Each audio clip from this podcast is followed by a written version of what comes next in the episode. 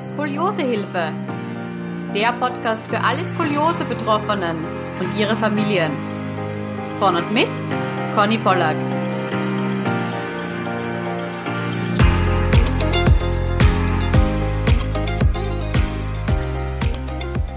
Herzlich willkommen zu einer neuen Skoliosehilfe Podcast Folge. Heute ist die liebe Dani zu Gast bei mir. Herzlich willkommen. Hallo, ich freue mich. Es freut mich auch sehr, dass du hier bist. Und zwar, du kannst uns ganz, ganz viel berichten von den unterschiedlichsten Therapiemöglichkeiten, von Bad Sobernheim, aber auch von deiner Rolle als Mama. Und ja, ich hätte gesagt, wir starten mal ganz am Anfang. Ja, dann stelle ich mich erst mal vor. Ja, das ist immer gut, das habe ich jetzt vergessen. Entschuldige. also ich bin Dani, ich bin jetzt 44 Jahre alt. Das heißt, mein Skolioseweg ist auch schon paar Jahre lang. Und ich habe eine Tochter, die ist jetzt 23 Jahre alt. Und ich bin ja, vielleicht auch immer ganz wichtig zu wissen, 1,82 Meter groß, weil viele Menschen mit Skoliose sind auch recht hoch gewachsen. Ähm, ich lebe in der Uckermark, das ist so eine Stunde nördlich von Berlin. Und äh, ich habe in der Brustwirbelsäule eine Gradzahl von 58 Grad nach Kopf und in der Lendenwirbelsäule 38. Und äh, ich arbeite als Lehrerin mit äh, SchülerInnen, die ein geistiges Handicap haben.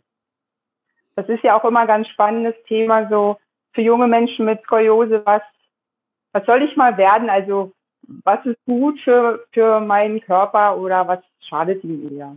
Mhm. Ja. Und ich habe mich jetzt nochmal mit meiner Mama beraten, weil die Dinge, die als Kind passiert sind, da kann man sich ganz schwer dran erinnern. Also meine Skoliose und ich, wir kennen uns quasi seitdem ich sechs Jahre alt bin. Da ist das auch meiner Mama zum ersten Mal aufgefallen, die auch selber eine Skoliose hat. Ähm, und die hat immer ganz genau hingeschaut. Und nun bin ich in der DDR groß geworden. Und das war dann Anfang der 80er Jahre und da ist nichts passiert. Also Ärzte haben immer wieder drüber geschaut und haben auch gesagt, ja, also die Dani, die wäre schief, aber sie haben nichts getan. Und so hatte ich dann mit zwölf Jahren schon eine Gradzahl von ungefähr 38 Grad. So geht das so aus den Röntgenbildern einher, die ich noch habe.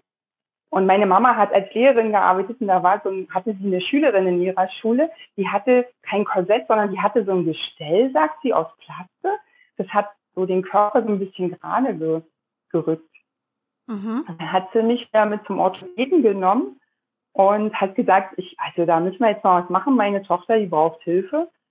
Und so bin ich dann zu meinem ersten Korsett gekommen mit zwölf Jahren. Okay, also auch auf Eigeninitiative. Ja, nur. Also nur. Mhm. Und das, dieses erste Korsett, das ist, das ist eine Erinnerung, die habe ich ganz fest abgespeichert, weil das war in, in Bad Freienwalde gab es eine Klinik für, für Wirbelsäulenerkrankungen. Und ich stand da wirklich nackig mit Unterhosen, hatte zwei Besenstiele in der Hand in so einem gefliesten Raum und dann haben die mich da eingegipst im Stehen. Dann haben sie gewartet, bis es halt trocken und hart war und mich dann da rausgeschnitten und danach mein Korsett gebaut. In meiner Erinnerung hat die mega unfreundliche Krankenschwester, man war da stationär, das dann einfach auf mein Bett gestellt und hat gesagt, zieh das mal an. Und mein Korsett hatte vier Schnallen, Gürtelschnallen waren das, und die waren auf dem Rücken. Also mein Korsett hat man halt hinten zu und aufgemacht und nicht vorne.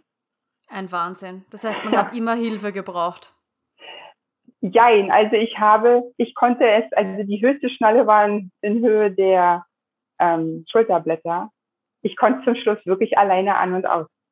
Wow, okay, ja. weil mein erstes Korsett war auch zum Hinten äh, zu schließen ja. und ich weiß noch, das war gerade in der Eingewöhnungsphase, das war die Hölle. Also ich bin da teilweise in der Nacht aufgewacht und bin zur Mama gegangen und habe gesagt, Mama, du musst mir das aufmachen, ich kann nicht mehr, weil ich konnte es eben nicht selbstständig aufmachen. Das habe ich auch noch ganz präsent im Kopf, ja. Und sind dir auch manchmal so die Arme eingeschlafen? Ja, also das war nach einer relativ alten Bauweise. Damals, wie ich dann in Bad Salzungen das erste Mal auf Kur war, das kam Gott sei Dank relativ schnell, haben die Ärzte dort auch die Hände über dem Kopf zusammengeschlagen und haben gesagt, oh mein Gott, so baut man kein Korsett mehr. Äh, schrecklich. Und ich wurde, also ich habe dann sofort ein neues bekommen. Ähm, aber ja, also ich hatte sogar hier komplett einen Bogen über dem Schlüsselbein. Also ich konnte mich auch gar nicht allein fast aufsetzen, äh, inklusive Arme einschlafen, genau. Mhm. Und genau daran kann ich mich halt wirklich intensiv erinnern.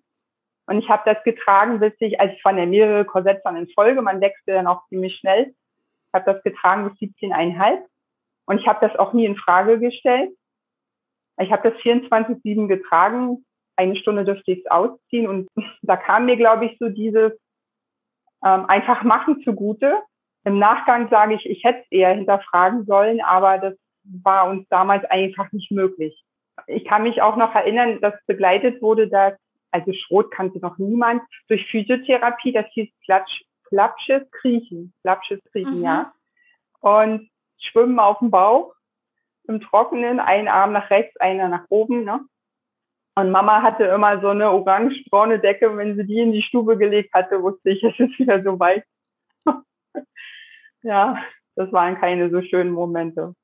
Mhm. Aber deine Mama war da auch sehr dahinter, dass du deine Übungen machst und ein bisschen den Rücken kräftigst dazu. Ja. Ja, dazu muss ich sagen, dass ich eine Sportbefreiung bekommen habe ab Tag äh, dato, als ich ein Korsett hatte. Das war damals so. Also meine Eltern haben mich professionell quasi als Eltern geleitet. Sie haben mir bestmöglich getan. Sie haben dafür gesorgt, dass ich nicht im Sport oder ich auf der Bank sitzen musste. Ich durfte nach Hause gehen. Ich durfte jederzeit in der Schule aufstehen, rausgehen, wenn es mit dem Korsett nicht mehr gut ging. Ähm, ich hatte einen Tisch, der auf meine Größe angepasst war. Das war ja in den 80ern, Anfang der 90er, da war ja noch. Es war also alles ein bisschen Kampf, aber das haben sie wirklich gut gemacht, ja. Mhm. Und jetzt ganz kurz nochmal zu deiner Korsettversorgung. Also da haben dich deine Eltern nie motivieren müssen. Das hast du dann wirklich getragen von, von dir aus. Also das war einfach normal für dich dann? Ja, ich habe ich habe geflucht, geschimpft und es gehasst, aber ich habe es getragen. Es gab einen Vorteil, man hatte immer einen flachen Bauch. Das ist wirklich so, ne? Also Oder man konnte zum Beispiel immer mit dem Hüftknochen die Türklinken mitnehmen, das hat er nicht wehgetan. Es war so eine Hassliebe. Mhm. ich habe also ich habe es getragen. Und hast du es dann in der Schule versucht zu verstecken? Nee. Oder bist du da ganz offen damit umgegangen? Ja, also es spielte nie eine Rolle. Ich habe es wirklich nie versteckt. Ähm, ich mochte sogar eher, ich bin ja auch ein Kind der, der 90er, da waren ja diese Oversize-Pullover, das kommt jetzt alles wieder so in, also war das also gar kein Problem. Und auch der, also ich nenne ihn liebevoll Buckel, ich hoffe, es ist in Ordnung. Also mein Buckel, der ist ja, ich habe ja auch eine Verdrehung, eine Rotation so zwischen 12 und 15 Grad, kommt immer drauf an. Den sieht man gut, der ist wirklich sehr präsent. Die Ästhetik hat mich nie gestört, ich habe noch nie wirklich darüber nachgedacht es gibt und gab immer nur einen Moment in meinem Leben, wo das wirklich präsent wird und das ist der H&M-Spiegel in der Umkleidekabine, weil das ist ein Moment, da sieht man sich von vorne und von hinten gleichzeitig. Das passiert dir sonst mhm. im Alltag nicht. Kenne ich gut. Ja, weil wenn man so versucht, seinen Rücken mal von hinten zu sehen, dann verdreht man sich ja so und dann weiß man auch nicht, okay, kommt das jetzt von der Verdrehung, dass ich schief bin oder wenn ich jetzt gerade wäre, wie, wie wird mein Rücken ausschauen, ja? Mhm. Genau, und da sieht man Und in der Schrotklinik, aber da sieht man ja irgendwie nur ähm, schiefe Rücken und da ist das, hat das gar nicht so eine Relevanz. Also in meiner Welt hat es keine Relevanz. Ich weiß, dass es ein ganz großes Thema sein kann, das ist auch berechtigt, aber in mir war es noch nie so. Und als ich dann äh, 18 war, da haben meine Eltern gehört, dass es einen ähm, Dr. Edelmann in Cuxhaven gibt, der sich wohl ein bisschen mit Skoliose auskennt. Und dann sind wir da hingefahren. Und er hat gesagt, und das, den Satz weiß ich auch noch, Mensch, Mädchen, also er hat mich angeguckt mit meinem Korsett und hat gesagt, Mensch, Mädchen, dein Korsett sitzt wie ein Ofenrohr, das kannst du auch abmachen. Uh, ja. Mhm. Ja. Und so war es dann auch. Dann habe ich das abgeschult. Dann bin ich mit 38 Grad, 42 Grad Verkrümmung aus dem Korsett raus. Okay, das heißt, es ist in deiner ja. ganzen ähm, Jugend ein bisschen schlimmer geworden, aber keine Ahnung, wie es ohne Korsett gewesen wäre. Also es ist moderat geblieben, sage ich mal. Es ist moderat geblieben, ja. Bis mhm. zu der Zeit war es noch so, war das okay und auch nicht operationswürdig, ähm, um, um das auch wirklich ab zu checken, waren wir dann in Bad Bildung, da war ich auch 18, in, dem, in der Klinik. Und da habe ich mich dann nach dem Erlebnis dort, mit meinem Vater war ich dort aktiv gegen diese OP entschieden.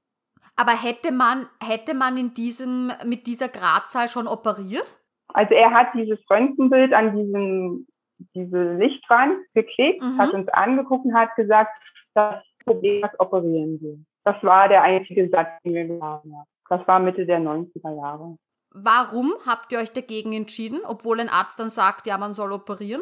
Einmal war es einfach ähm, diese Atmosphäre in dem Krankenhaus und das nicht mit uns reden von dem Chirurgen. Und dann war es aber auch, ähm, ich hatte ja immer Schmerzen. Also das habe ich jetzt gar nicht erwähnt, aber mein Leben, also die Skoliose hat, macht bei mir immer so Schmerzepisoden. Das gehörte für mich dazu. Und ich bin gar nicht auf die Idee gekommen, dass eine OP das irgendwie ähm, wegmachen könnte, diesen Schmerz. Ich hatte gar nicht äh, den Wunsch danach. Ich hatte ja ästhetisch kein Problem und auch nicht den Wunsch, dass Schmerz jetzt äh, aus meinem Leben verschwindet. Das, es gab für mich wirklich keinen Anlass, das zu operieren mhm. in mir. Ja. Und aus medizinischer Sicht war das ja wirklich so ein, man kann es machen, man muss es aber nicht machen. Mhm. von daher habe ich mich dann gegen, dagegen entschieden. Und aus heutiger Sicht war das für mich die richtige Entscheidung. Ja. Und das muss man ja wirklich immer ganz differenziert betrachten. Jeder Körper, jede Skoliose, ne, das ist ja ganz, ganz individuell. Genau, ganz individuell und ja. so wie du sagst, das Schmerzprofil spielt da natürlich auch eine wichtige Rolle. Ja. Ähm, wie sehr leide ich auch darunter, wie sehr leide ich unter meinem Rücken auch von der Optik her. Genau, da spielen ganz, ganz viele Sachen zusammen. Mhm. mhm. Und vor allen Dingen, was in meiner Laufbahn mit der Skoliose jetzt am Ende, also ist noch nicht das Ende, aber was jetzt so gerade ist, ist so dieses, die Suche nach dem, nach einem, nach vielen Möglichkeiten. Und das finde ich so gut an deiner Idee, Menschen mit Skoliosen zu Wort kommen zu lassen, weil jeder geht ja so seinen Weg und jeder findet Möglichkeiten und man findet dann quasi so ein Potpourri an eigenen Möglichkeiten und kann einen guten Weg gehen. Aber diese Suche danach, das empfinde ich als absolute, ich sag jetzt wirklich mal Hölle. Mhm. Dieses Suchen nach Ärzten, nach Therapien, nach Möglichkeiten, das, das raubt so viel Kraft und Zeit. Wichtige Zeit. Gerade wenn man jung ist oder wenn Kinder mit Skoliose groß werden, das raubt ganz, ganz wichtige Zeit. Ja, das stimmt, ja. ja. Vor allem, wenn man dann eben glaubt, man hat vielleicht einen guten Orthopäden gefunden und dann nach Jahren stellt sich heraus, uh, upsi, so gut war er doch nicht. Ja, das, das ist ganz, ganz schrecklich. Die Erfahrung habe ich ganz oft gemacht, ja. Ich springe kurz zurück zu dem Ende meiner Geschichte bis jetzt. Also ich war mit 26, also ich bin mit 21 Mutter geworden mit einem Studium und dann war das auch noch ein Mädchen, Gott sei also aber das ist ein Mädchen, ist aber Mädchen und Skoliose, da ist ja statistisch gesehen die Chance auch höher. Und das war der erste Moment, wo in meinem Leben so ein Punkt war, wo ich dachte, jetzt muss ich darüber nachdenken. Also, denn in mir war, es reicht, wenn ich Skoliose habe. Sie sollte das nicht bekommen. Ich wollte das nicht. Das war ganz, ganz tief in mir dieser Wunsch. Und es gab schon Internet damals dann habe ich, ich habe alles gelesen, was ich gefunden habe und war dann mit 26 zum ersten Mal in der Schrotklinik. Ich habe so ein bisschen gedacht, ich komme nach Hause. Es, also einmal so viele Menschen mit Skoliose und sprechen dann natürlich die gleiche Sprache, weil wir haben die gleichen Themen und man muss nicht so viel erklären. Das geht ja Menschen, die dasselbe Handicap haben, so, ne? Und dann, als meine Tochter vier war, habe ich gesehen, sich entwickelt sie eine Skoliose. Oh, also dein Horror sozusagen, dein Albtraum. Ja. Mhm. Schwer getroffen. Das war dann auch die Zeit, wo ich das erste Mal in der Sportklinik war und da haben sie zu mir gesagt, ja, bring sie ja einfach immer mit her. Also selbst wenn es nur drei, vier Grad sind, erstmal bring sie immer, bring sie immer mit her. Und das habe ich dann auch gemacht. Und dann habe ich über die Schrotklinik, bin ich dann an meinen, unseren Orthopäden in Berlin geraten. Der war dort mal Arzt. Mhm. Also ich rede von der Schrotklinik in Bad Sobernheim. Und der hat uns bis jetzt begleitet. Schön. Und das ist richtig guter, großartiger Mensch. Der ist auch manchmal in seinen Therapien der Schrotklinik zwei, drei Schritte voraus. Okay. Und ich habe jetzt hier vor mir eine Liste und ich würde jetzt einfach mal Stichworte sagen, um, um Möglichkeiten ähm, aufzuzeigen, die unseren, unseren Weg bereitet haben. Ja, bitte, sehr, sehr gerne, okay. ja. Also ich habe ähm, nochmal ein Korsett bekommen, das trage ich, ich könnte es auch 24-7 tragen, mache es aber gerade nur sechs Stunden am Tag. Und es ist so ein Korsett, wie die Jugendlichen haben, es ist ein Korrigieren. Ich weiß, dass dem immer widersprochen wird, dass Erwachsene nicht mehr korrigiert werden können. Aber ich habe ja mittlerweile 58 Grad in der Hauptverkrümmung und es korrigiert oben 10 Grad und unten 20. Wow, das ist echt ja, viel. Es ist unwahrscheinlich viel. Und es fühlt sich gut und richtig an. Und es unterstützt mich auch bei Tätigkeiten, wo ich weiß, dass, dass ich danach Schmerzen haben würde. Saugenwischen, mhm. Fensterputzen, Haken und solche Dinge sind bei mir eher so diese Rotation auch haben. Ne? Das heißt, das Korsett hilft dir dabei, weniger Schmerzen zu haben im Alltag. Ja.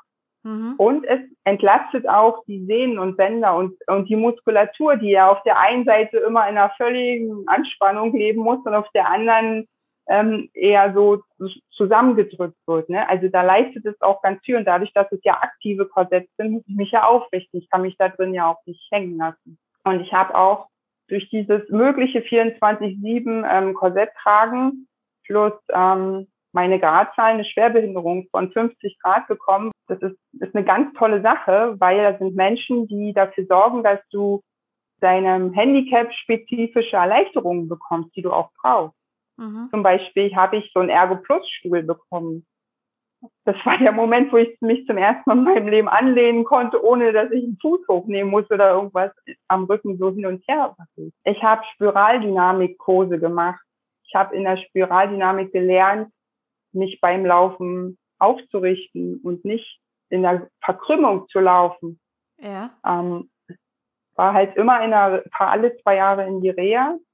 Und ich, äh, mein Orthopäde hat gesagt, warum gehst du denn nicht Krafttraining machen? Und ich dachte, hey, ich hatte jahrelang eine Sportbefreiung, wie soll ich denn jetzt hier einmal die Woche ins Fitnesscenter und äh, ich habe eine Sucht entwickelt und das macht Spaß und das äh, jeder Muskel ist mein Freund. Ne? War früher gar nicht denkbar. Und ich gehe einmal im Monat zur Osteopathie, ab und zu zur Akupunktur. Es entspannt wirklich die Muskeln. Ich habe Hypnose gelernt. Ich habe so ein Mantra im Kopf, wenn ich merke, jetzt kommt die Angst und alles blockiert sich, dann kann ich das damit ganz gut auflösen. Ja, das wäre so, das war eine To-Do-Liste meines Orthopädens, die habe ich jetzt abgearbeitet und jetzt so Stand dessen, was jetzt so mit meinem Körper passiert. wow. Mache. Und in den Alltag integriert, nicht? Und dass man auch selber irgendwie, ja, das Gefühl dafür entwickelt, was tut mir gut, in welcher Situation. Das ist ja auch viel so Try and Error. Ich weiß nicht, wie es dir da gegangen ist. Also bei mir ist es auf jeden Fall so, ähm, dass ich mal was Neues, ja, ich muss einfach ein paar Mal ausprobieren, muss dann überlegen, okay, wie tut's mir, wie geht's mir dann die Tage danach, die Stunden danach? Und so wie du sagst, es ist ein langer Weg, ja? Ja, und was, was bei mir wirklich so ist, ich habe ja jahrelang gar nicht über die Skoliose nachgedacht und dann musste ich über sie nachdenken. Und ich erzähle mal noch eine ganz kurze Episode. 2018 ist mir in der Halswirbelsäule eine Bandscheibe so weit vorgefallen, dass man das operieren musste, mhm. auch aufgrund der Skoliose. Also es war, die hatte wirklich so viel Druck, die musste da rausfallen.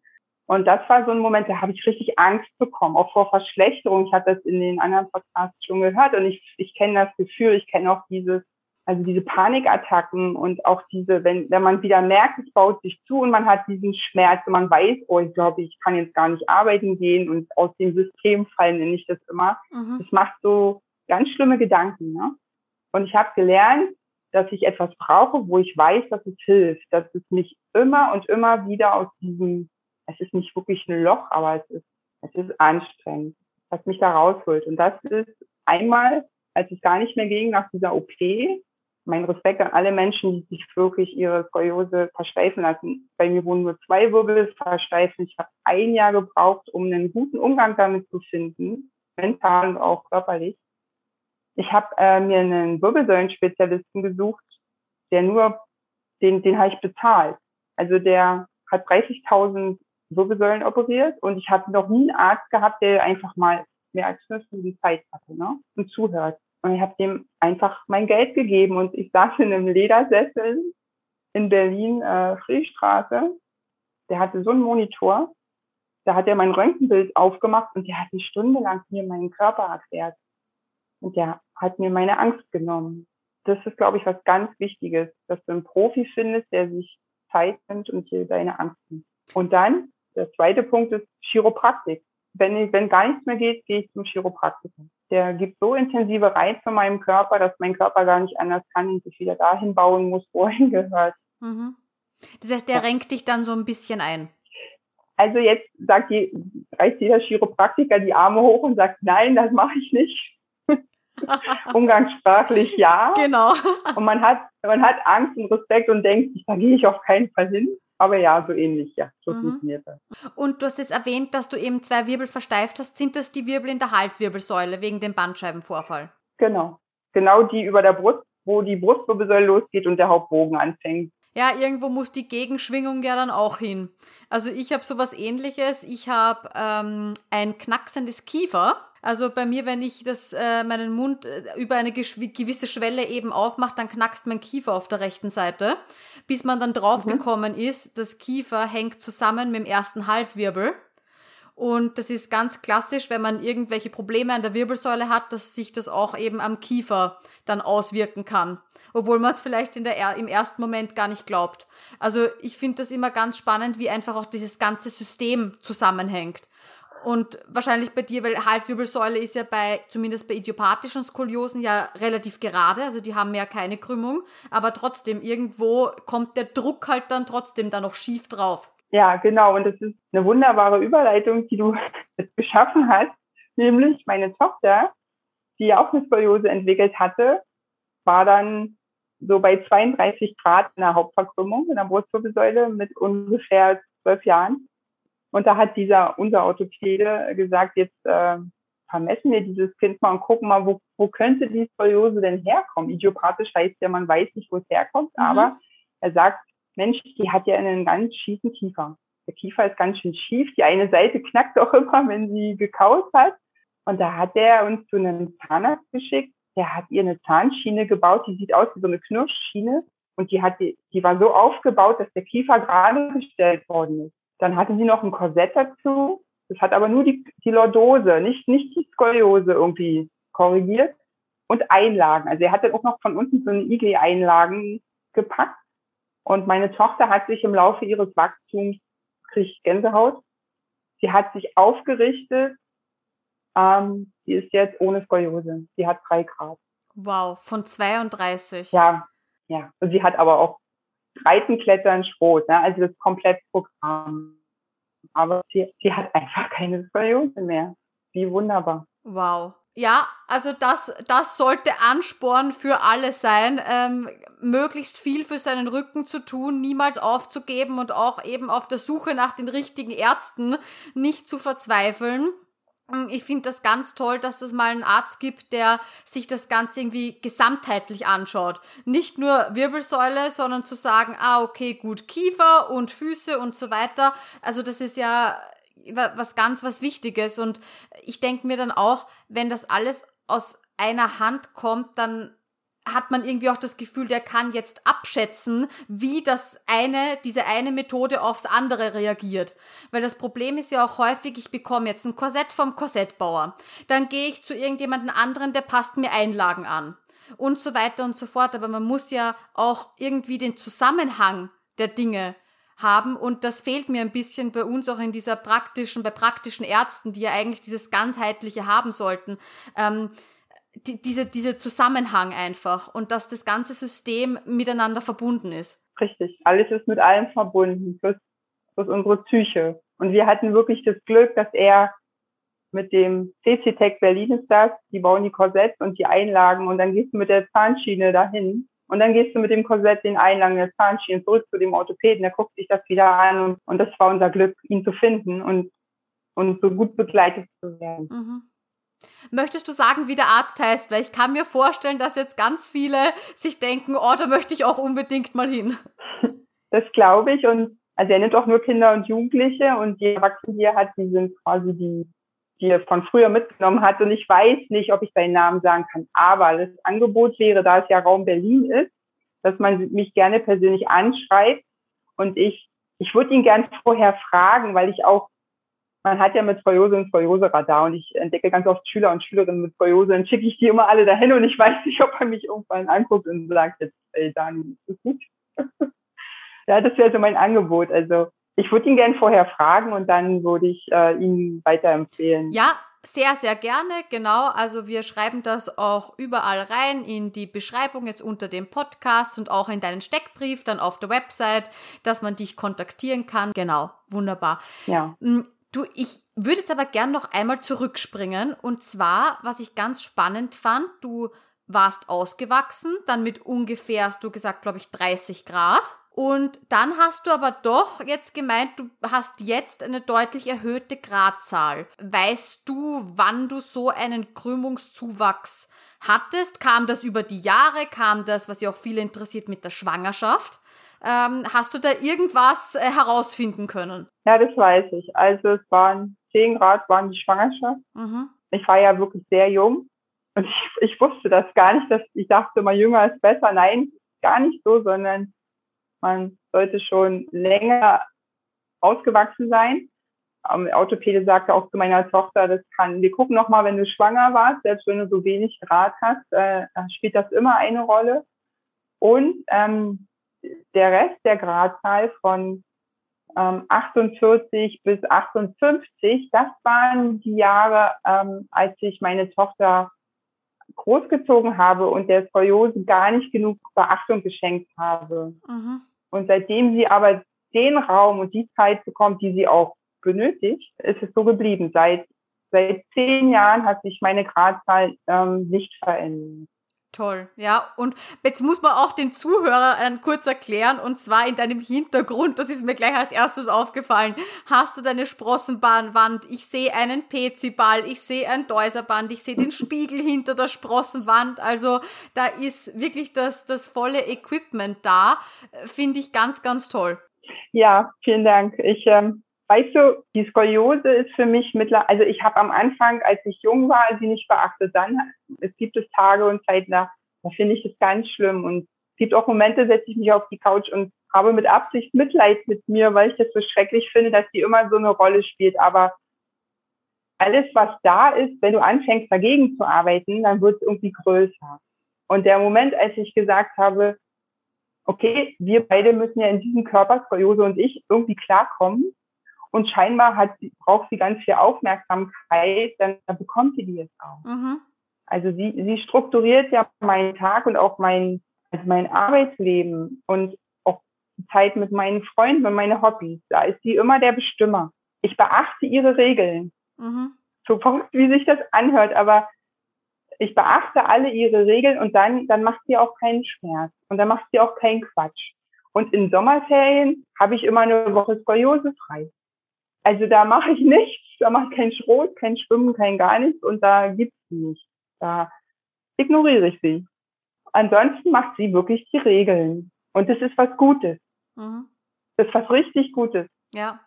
Also ich finde es ganz, ganz wichtig, auf seinen Körper zu hören und das eben nicht wegzuschieben, weil die Rechnung bekommt man dann eh eben Jahre oder Jahrzehnte später eben präsentiert. Aber bei mir ist es ähnlich. Also äh, meine Skoliose gibt mir ganz deutlich zu verstehen, wann es jetzt wieder mal Zeit ist aufzustehen und wann es jetzt wieder mal Zeit ist ins Fitnesscenter zu gehen. Und mittlerweile ist es ja wirklich so, dass ich jetzt nicht ins Fitnesscenter gehe, weil ich muss, sondern weil es mir eben auch Freude bereitet und es tut ja dem ganzen Körper gut. Nicht nur das Skoliose, das tut ja auch meinen Beinen und meinen Armen und alles Mögliche, ja. Ähm, und ich finde das ganz, ganz wichtig und viele leider hören gerade auch nach dem Wachstumsprozess damit auf. Einfach weil ihnen noch gesagt wird, ach, wenn man ausgewachsen ist, dann kann die Skoliose einfach nicht mehr schlimmer werden. Das ist, wird leider immer noch sehr stark von, von manchen unwissenden Ärzten da ähm, ja, publik gemacht. Aber ja, im Endeffekt, so wie du sagst, man muss ein Leben lang drauf hören, aber ich versuche das auch als Geschenk zu sehen.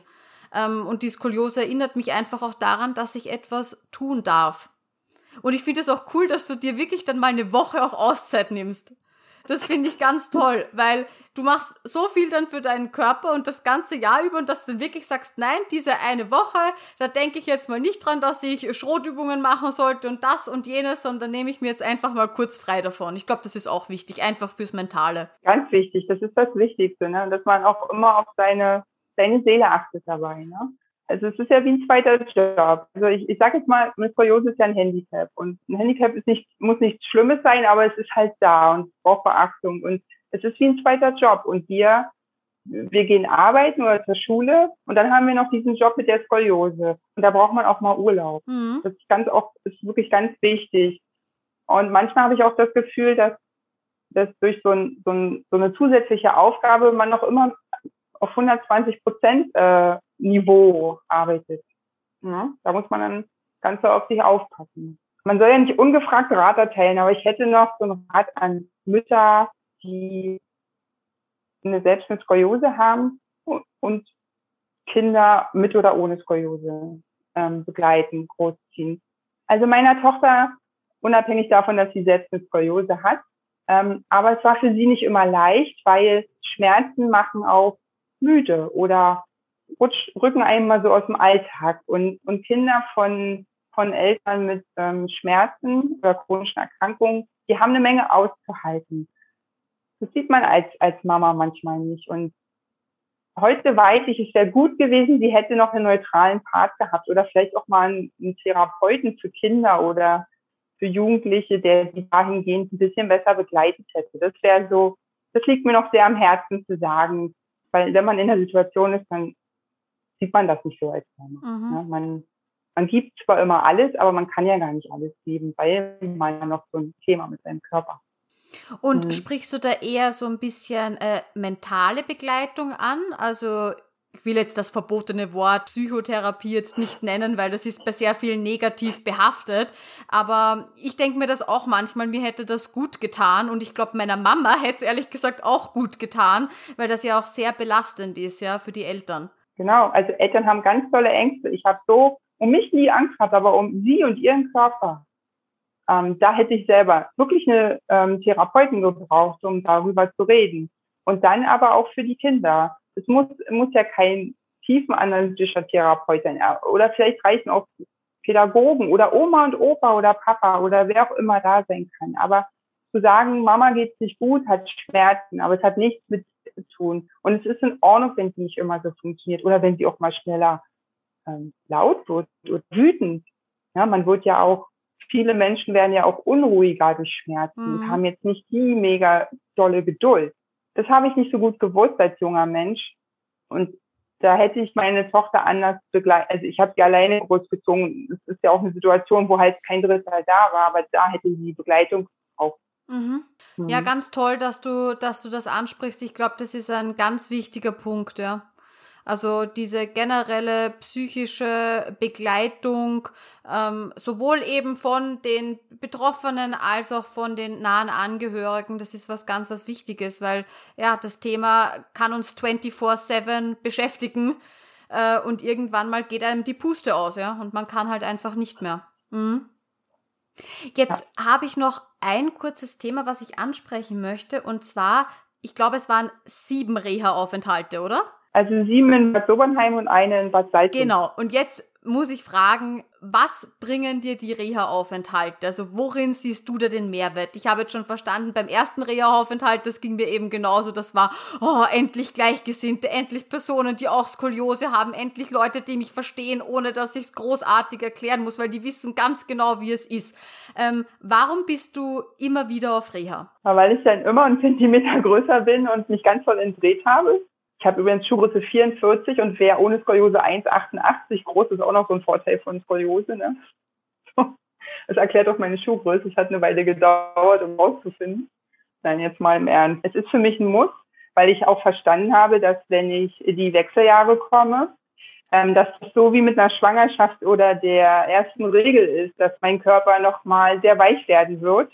Und ähm, dadurch, dass ich keine Hormone nehmen werde oder mich operieren lassen werde, ähm, kann ich nur eins tun. Ich kann ganz viel Muskeln aufbauen, ich kann ganz viel Schrot machen und mein, meine Wirbelsäule entdrehen.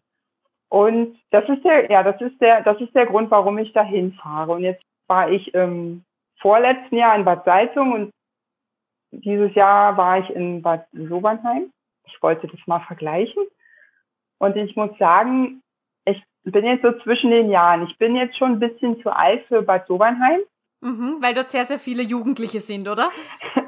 ist der Wahnsinn. Da sind 200 Jugendliche, 30 Erwachsene und alle gemischt und, und sie sind so, es ist so toll. Also es lebt ja mich wieder mit auf und, aber es ist auch sehr anstrengend. Es ist ein ganz anderes Pensum. Aber für Bad Salzung habe ich das Gefühl, bin ich auch noch nicht alt genug, also nicht, noch nicht zu alt. Mhm. Also da hätte ich, also kann ich noch mehr leisten. Das, also die, die Struktur ist wirklich eine andere. Aha, interessant. große Unterschiede. Weil, ah, da, dann müssen wir da noch ein bisschen drüber quatschen, weil ich war ja viermal in Bad Salzungen immer ja. in den Sommerferien.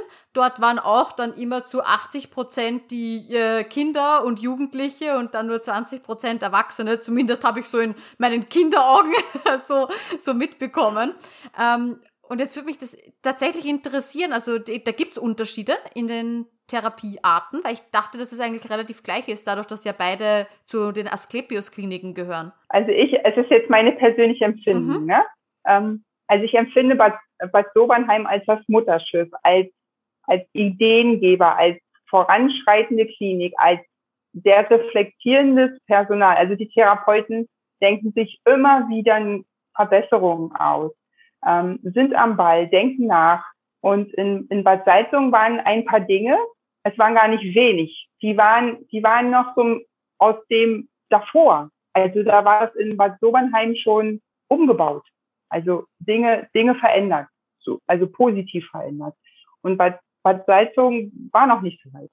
Na, die haben noch Dinge gemacht, wo mir in Bad Sobernheim gesagt wird, wo worden ist, das machen wir so nicht mehr, das machen wir jetzt anders. Das haben wir, ist schon ein bisschen her, haben wir verändert.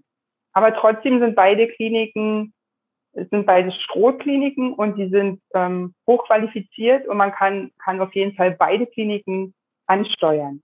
Der, der größte Unterschied ist das Pensum. Also von der Stundenanzahl her hatte ich das Gefühl, in Bad Salzung war eher so ein Dreiviertelprogramm und in Bad Sobernheim so ein Endlosprogramm, so von der Stundenanzahl her auch.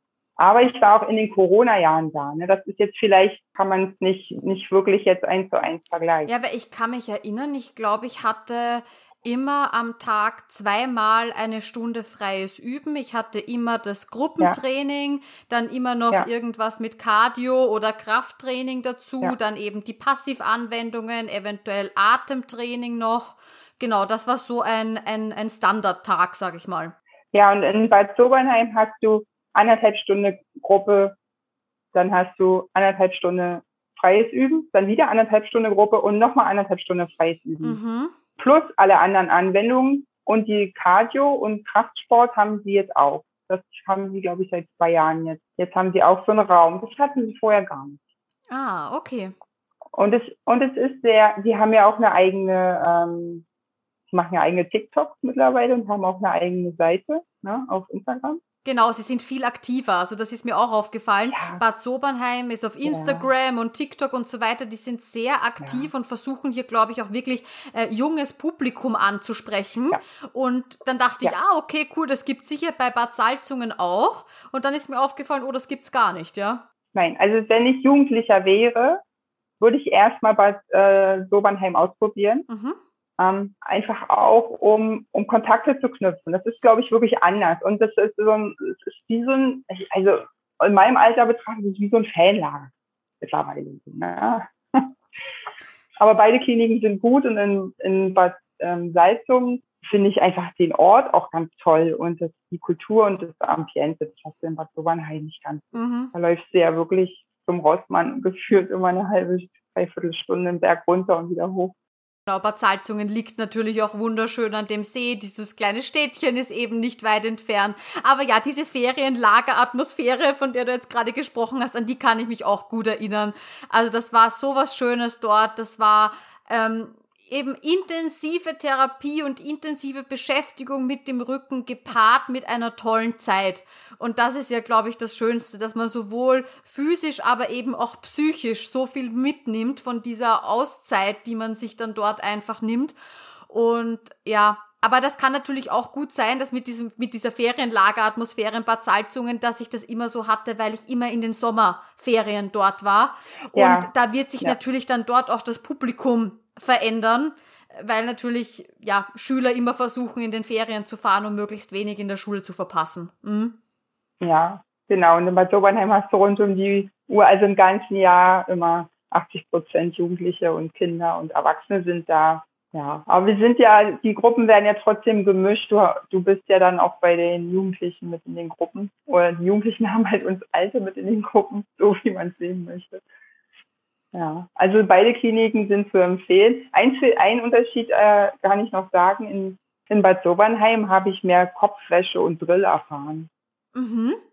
Ja, also in meinem Gehirn gibt es eine Abteilung für Schrot. Was darf der Mensch mit Skoliose und was darf er nicht? Und das wurde mir in Bad Sobernheim ganz toll eingetrichtert und die Therapeuten und Therapeutinnen achten auch ganz, ganz doll drauf. Auch im, so zwischen den Therapien. Also hast du deinen Rucksack mit beiden, mit beiden Schulterriemen auf dem Rücken. Das passiert dir nur einmal, dass du dir nur eine Seite trägst. Mhm. oder dich irgendwo hin, du darfst dich da auch nicht hinpflegeln oder mal so irgendwie doof abstützen auf die rechte Buckelseite. Das, ach, das geht gar nicht. Ne? Das war in der Zeit nicht ganz so mhm. streng. Aber finde ich auch gut, muss ich ehrlich sagen. Also diese, diese Strengheit, ähm, weil man ja dadurch auch ein bisschen was für den Alltag mitnimmt. Und man korrigiert wird in Situationen, wo man jetzt eben gerade überhaupt nicht dran denkt, weil man wartet vielleicht gerade auf eine Therapieeinheit, lümmelt sich so schön rein und dann kommt ein Therapeut vorbei und sagt, mm, mm, aufrichten. Ähm, das ist ja auch mal gut, dass man in diesen Alltagssituationen dran erinnert wird. Absolut. Sie gucken dich dann an und sagen, das soll deine gewohnte Alltagshaltung sein, so hm, Augenbrauen nach mhm, oben. Mhm. Es passiert jeder. Oder du würdest auch nicht mit deiner Krümmungsseite irgendwas oben aus dem Regal holen. Dann nimmst du immer schön die andere Seite. Also und das nimmst du dann auch mit nach Hause. Also ich hole dir auch nichts mit äh, der rechten Seite aus dem Schrank. Passiert mir nicht mehr. Und wenn es mir passiert, habe ich irgendwie so Angst im Nacken, dass das irgendjemand gesehen haben könnte. Herrlich. Ja.